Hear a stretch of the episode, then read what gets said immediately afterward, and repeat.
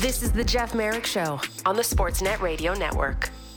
Okay, welcome back to the program. Welcome to hour two. Elliotte's going to stop by here in a couple of moments. Uh, was at Tampa Bay Lightning practice this morning, uh, and he's just getting to a a secure location, whatever that means. So he can talk to us all here. Maple Leafs facing off against the Tampa Bay Lightning, 7:30 Eastern, CBC Sportsnet East Ontario and Pacific. And listen, like it, I feel like we've been talking about this series uh, all season. Like when it became really apparent uh, a few months into the season that this was going to be the first round matchup, as the Boston Bruins just ran away with the division, ran away and hid, it kind of became obvious that this was going to be the opening round. And you've heard us discuss it plenty of times. You've heard it discussed elsewhere. You've probably had the conversation about it yourself. Um, but all those, you know, all those questions remain. And the questions remain mainly about what happens if the Toronto Maple Leafs don't win. And many people, again, many, like the overwhelming majority of people out there feel that this is A, the Maple Leafs' time to win a series, and B, eh, maybe the clock starting to strike midnight on the Tampa Bay Lightning. To which I always remind people don't be foolish, don't bet against this team.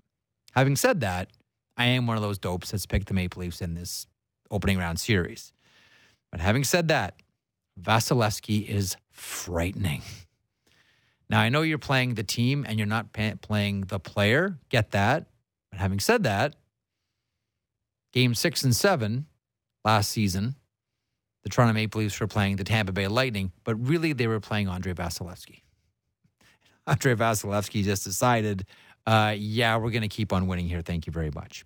Uh, Rangers and Devils kick it off tonight. This one should be a good one.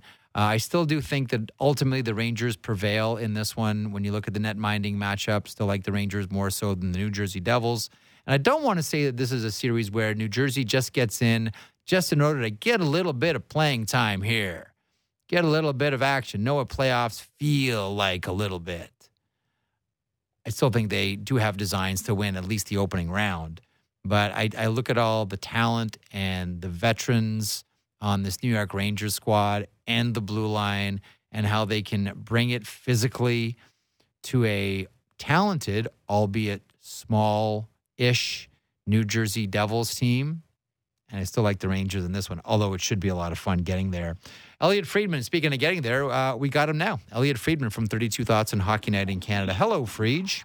Sorry, Jeff. I was calling my uh, youngster that didn't want to back. First of all, I thought it was pretty quick. hang on. We're going to call you back because you're obviously in a wind tunnel somewhere. So we're going to give you a buzz back and get you. The fir- I like how Elliotte started out by uh, with a lie. I had to buy lunch. First of all, as we like to say, Elliotte has the onion wallet. Every time he opens it, he starts to cry. No, is that just another bad line on this program here?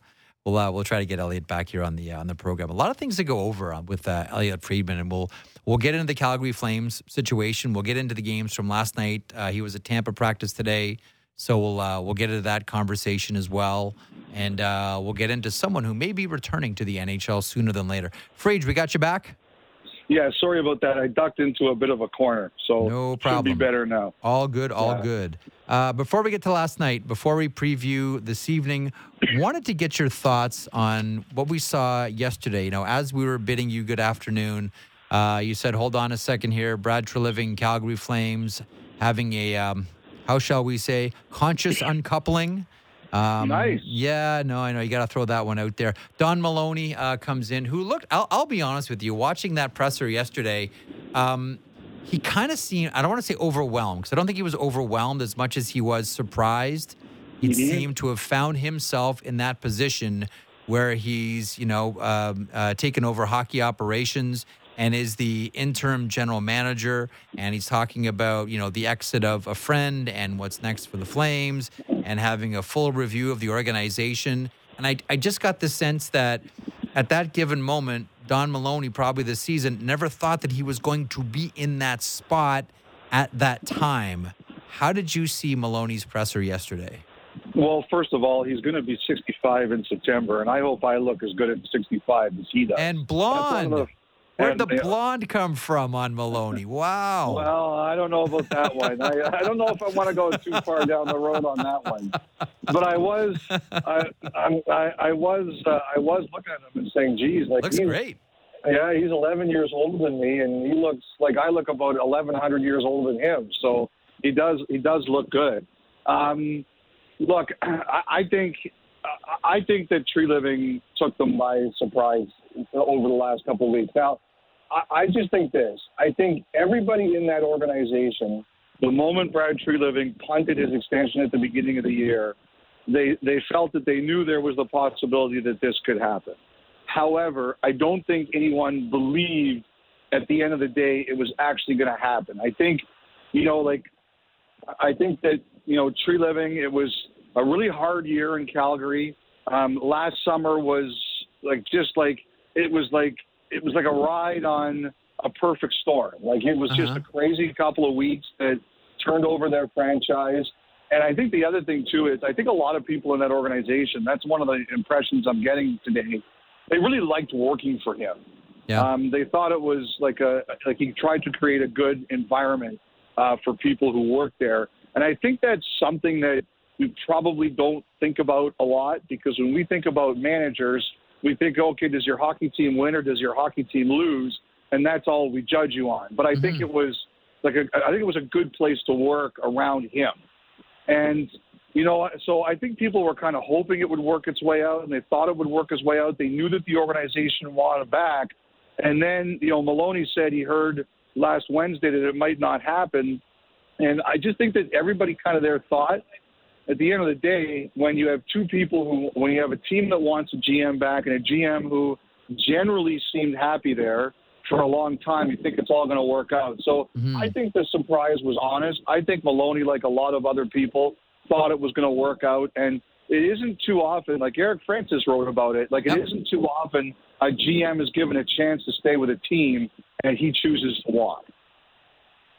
And a lot of this was I, I talked to Eric on the show yesterday after you um, uh, after you left, and we talked about you know the uh, I don't know is friction too too harsh of a term to use, but for the relationship between the general manager and the head coach. Like we know that Calgary is a challenging place.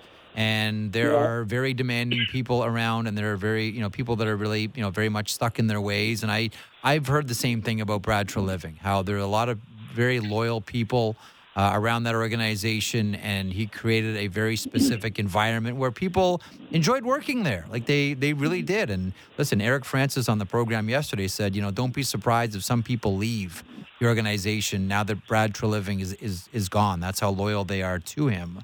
Um, but how much of this was about the relationship between the general manager and the head coach? I I think it was a lot, and I want to stress one thing. I don't think it, it, it's about their personal relationship. I think it was just about their professional uh, working relationship. Right. Because you know the the column I wrote yesterday, I had, had some people who said that their personal relationship wasn't bad, and I said, well, that's not what I'm trying to say here. I'm talking about their professional working relationship. So I just figured that you know I would point that out. But I, I do think that was, you know, the major factor. Uh, I do.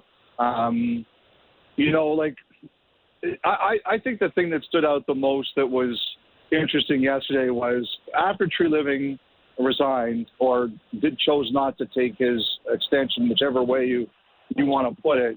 The quick message was, you know, the coach is going to be back.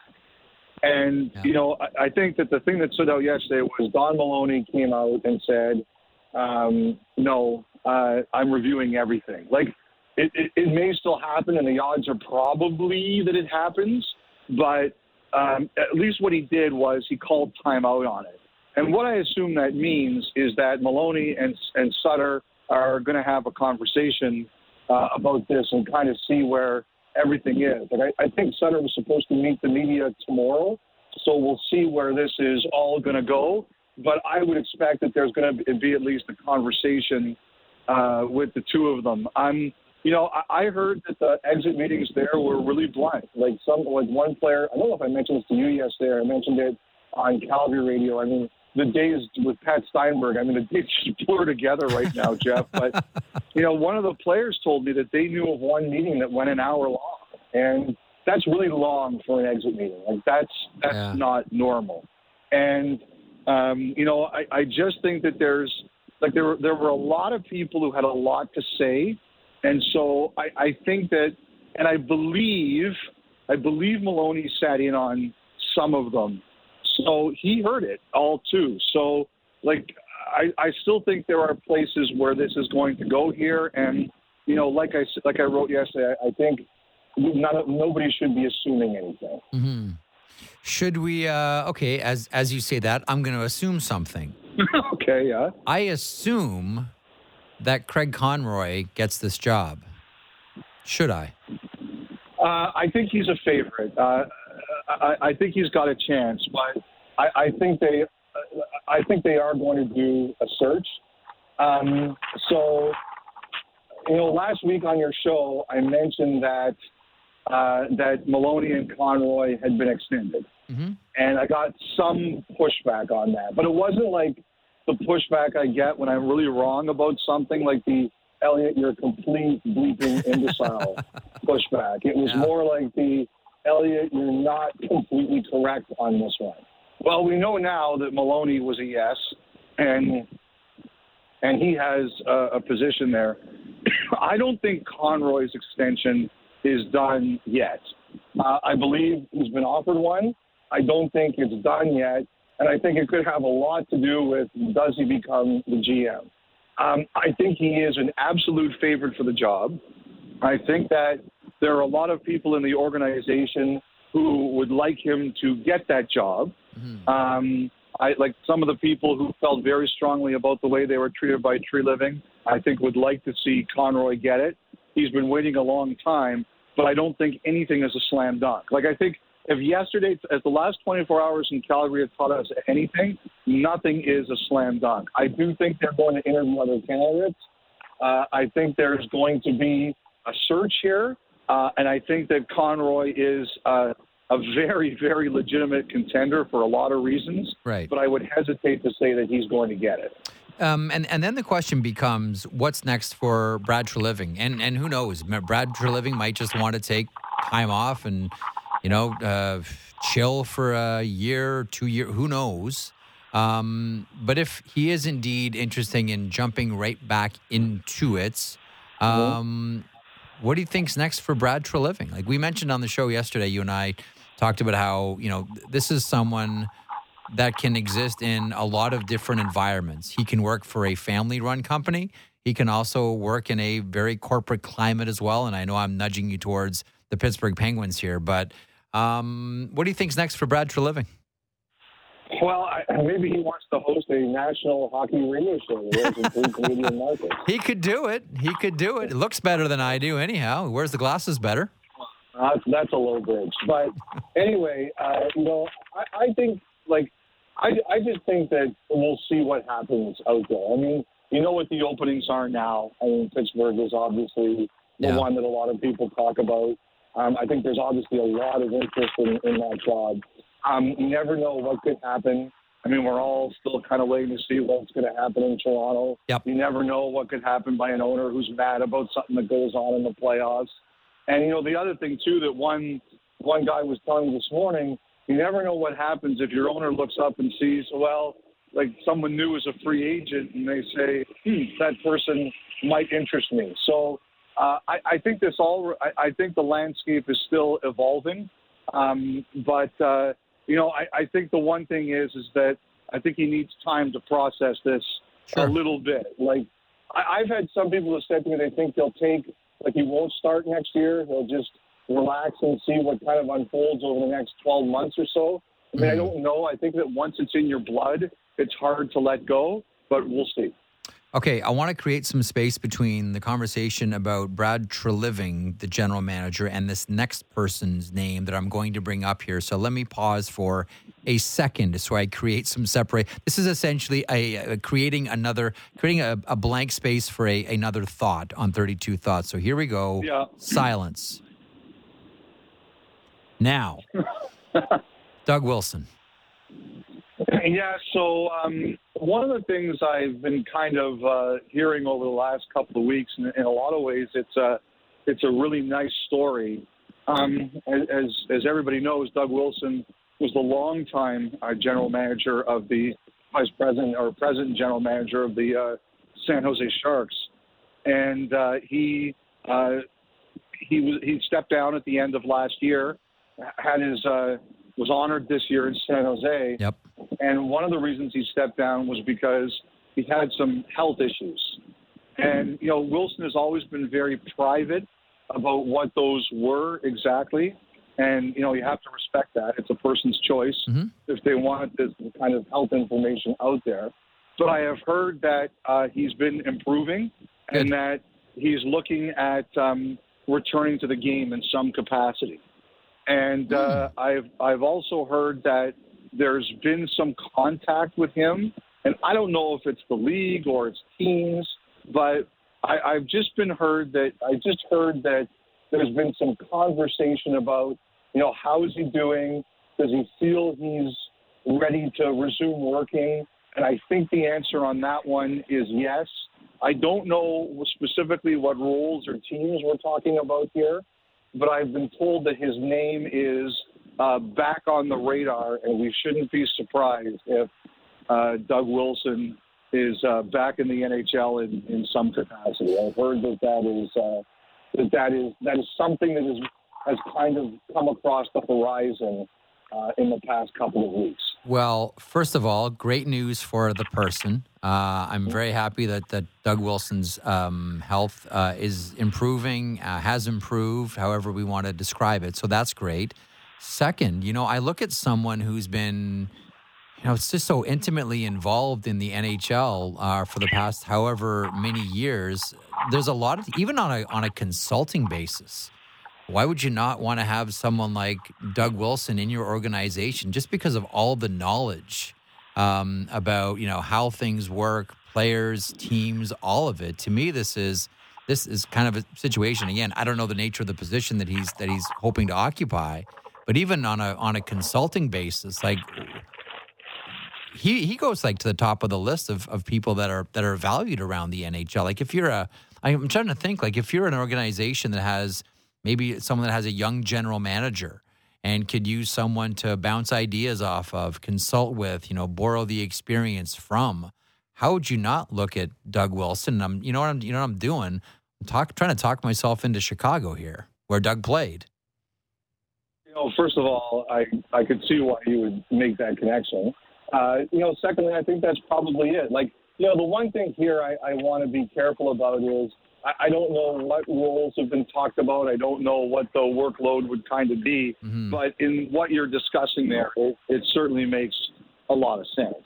Like, you, you know, he has, you know, like you talk about, he's in he's in the Hall of Fame as a player. Mhm. He's been an executive for a long time.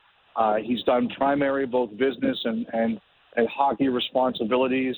Um, you know, the other thing, you know, you kind of I've always thought about was when he was a player, he was a very very big into the Players Association Yes. so he sees things uh, in a couple of different ways, right? So, like you're right. Like I mean, the, the bottom line is the guy's been in hockey for almost 50 years. Like Yep. he's seen everything, and um, I, I feel the same way as you do. I was glad to hear that his his health at least is getting back to the point where he feels that it's a possibility. And I would agree with you. I think if you're looking for to Hmm. tap a fountain of knowledge, then uh, that is something that uh, uh, I think some teams will definitely have interest in. Okay. Um, you watched Tampa skate today, Friedge? I did. They didn't really. It was an optional for them. It wasn't. It it wasn't like a full practice or anything like that. But being being around people from the uh, from the Tampa Bay Lightning team, and tonight it's Game One, Toronto Maple Leafs facing off against the Tampa Bay Lightning. I, I feel like I was saying this before you came on. I feel like we've had this conversation now for months. When it Yeah. when it became apparent that the the uh, the Boston Bruins were running away with the division, and the Florida Panthers were going the other way, and though at times Buffalo challenged and Detroit challenged, it seemed very much like this is where this thing was heading. And we've been talking about it for months. So I don't know how much more we can add to the conversation other than what do you expect in this one? Not the series, but game one. Like last night, You know, the the early game Incredible. wasn't the most exciting. Uh, the Bruins and the Florida Panthers were a little bit more exciting. By the time we got to Dallas and Minnesota, holy smokes! What, as you mentioned, Yeah. this was going to be the roughest series, and that lived true. And then the Edmonton Los Angeles game, which had that you know wonderful comeback by the Los Angeles Kings. Like by the end of it, it's a great night of hockey. What do you expect Yes. tonight between Tampa and Toronto? Well, you know, I, think that these two teams are going to come out hot. Like, I, I don't think this is going to be like uh, like uh, the old heavyweight boxing 15 rounds fight where the two sons come out and Yeah. they they feel each other out, throw a few jabs for a couple of rounds, and see where we go. This is going to be, and I don't care that this is an old reference because it's the best first round of boxing I ever saw. This is going to be Hagler Hearn. Oh, Vegas. Like, Hagler yeah. Hearns Vegas. Yes. Yeah. Like they're they're going to be coming right out, and they're and they're going to be uh, throwing uh, haymakers at each other, and um, like you know, I, I think the thing is funny. Like we're kind of talking about it last night. Actually, Josh Clipperton of uh, of CP was asking some questions about it. Like that that play last night in the Minnesota Dallas game, um, and you know, one coach was saying to me this morning that sometimes you forget that you know the, what players will do changes from game 82 to game one. Even though there was some really nasty games at the end of the last couple of weeks, hmm like you know, in game 50, Joe Pavelski's not expecting to get hit like that, and that's I think, and I, I think that that's kind of what happened. I, I you know I think he it just I think he, he just let down his guard. I know there's a lot of arguments about late, not late. Apparently, it was within the point six. That's fine. Um, but like that's the thing, like Jeff, like in these playoff games now, you got to be ready because you know s- some of these teams are going to come out and they're going to be shot out of a cannon, Yep. and that's what this game is going to be like tonight. Like the thing that's amazing is like everybody was calm today. The Leafs were calm. The, the Lightning were calm. It's almost like you're gathering the energy before the maelstrom. That's Hmm. what I thought that this was this morning. So let me let me cycle back to that. Let me let me circle back to that uh, the Dumba hit on on Pavelski yesterday. And I'm with you. I don't think that Joe Pavelski thought he was going to get hit. And I also don't think that Joe Pavelski, whether it was game 50 or in last night's case, game 83, mm-hmm. when do you see forwards get hit there? Like he's under the red line by a few feet. Yeah, that's true. Like you, you, you don't get hit there as a like there are some places on the ice where you say, okay, brace for contact. If I get hit, I'm ready, and if I don't, it's a bonus. Yeah. When when do you see forwards get hit there, Freed? They just don't. Like I don't think that he thought he was going to get hit, and specifically didn't think he was going to get hit there. And I know there's a, there's another player shading him as well, but to me that was all about Dumba goes. Like I was thinking about it. If Pavelski gets that puck out in front as Dumba is is wheeling backwards to hit him, mm-hmm. and the puck goes in, like it leads to a scoring chance. We're all criticizing Dumba for taking himself out of the play to try to make that hit. Like you don't get hit in that situation. It could lead to a scoring chance if the puck squirts free. But I just look at that one and say he's you don't get hit there in that spot as a forward. Yes, I think that's an excellent point, Jeff. I, I think it's it's a great, it's it's a hundred percent true, and I I think that's kind of the reminder of what everybody was kind of talking about tonight is that you have to be ready for anything, Anything. at any time now. Yep. Anything like like all the things that you normally think are going to happen, they or you don't normally think will happen, Yeah. they can happen now. Like, and you know what? Like, I guarantee you too. Like a lot of these guys on Tampa, they've probably been reading and hearing about how the Maple Leafs took it to them last week. Oh yeah. Oh yeah, the Leafs physically dominated them. So like, I'm watching Pat Maroon talk to the media today. I'm wondering what he's thinking, and I'm also thinking, boy, I don't know if I've ever seen an NHLer with a better in-season tan than Pat Maroon. Um, let, let me ask you about Los Angeles and Edmonton last night. Yeah. So, watching that first period, Draisaitl scores, nice. Bouchard with a just a gorgeous shot, and it's two nothing. And we're saying to ourselves, okay, here we go. Here, this is the Oilers. Foot on the gas. Connor's going to get going. By the end of the night, you know, the story was all about a couple of players that you and I talked about down the stretch. One, Anze Kopitar, who's going to get some Selke Trophy love. one goal and and a couple of assists, three assists, I believe. And also um, Adrian Kempe, who had a 40 goal season. Haven't seen that going back to the early 90s with Luc Robitaille.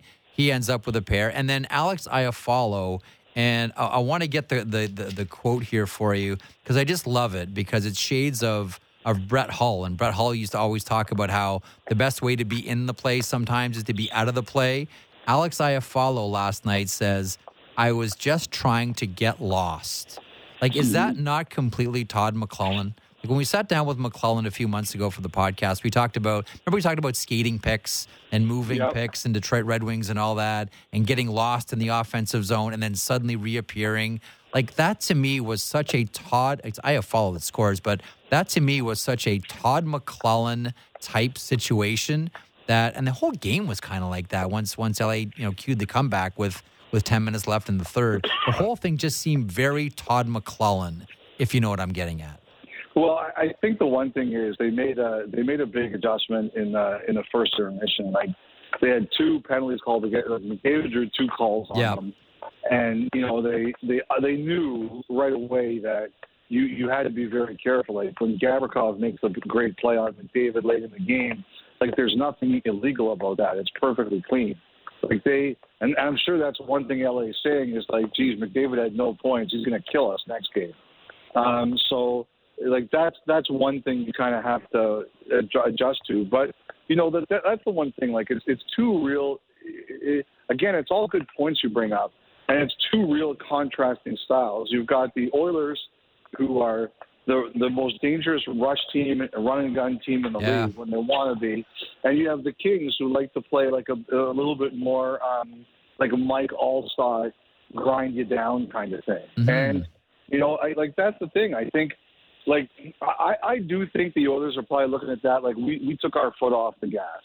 Like they were in control after two periods. You didn't think that game was going to overtime. You didn't think that they were going to lose it. And I just thought in the third period, like I know everybody screams about the penalties, but you know, like the the, the Bouchard one, like that was a penalty. And um, you know, I, I I just think that the the biggest reason for me that I think the Oilers lost that game is I thought they took their foot off the gas, and that'll be a reminder. Like you can't t- turn your foot off the gas because that plays the game that LA likes to play. Absolutely. Uh, also tonight, the Winnipeg Jets face off against the uh, the Vegas Golden Knights. Uh, Laurent Brossoit facing off against Connor Hellebuyck.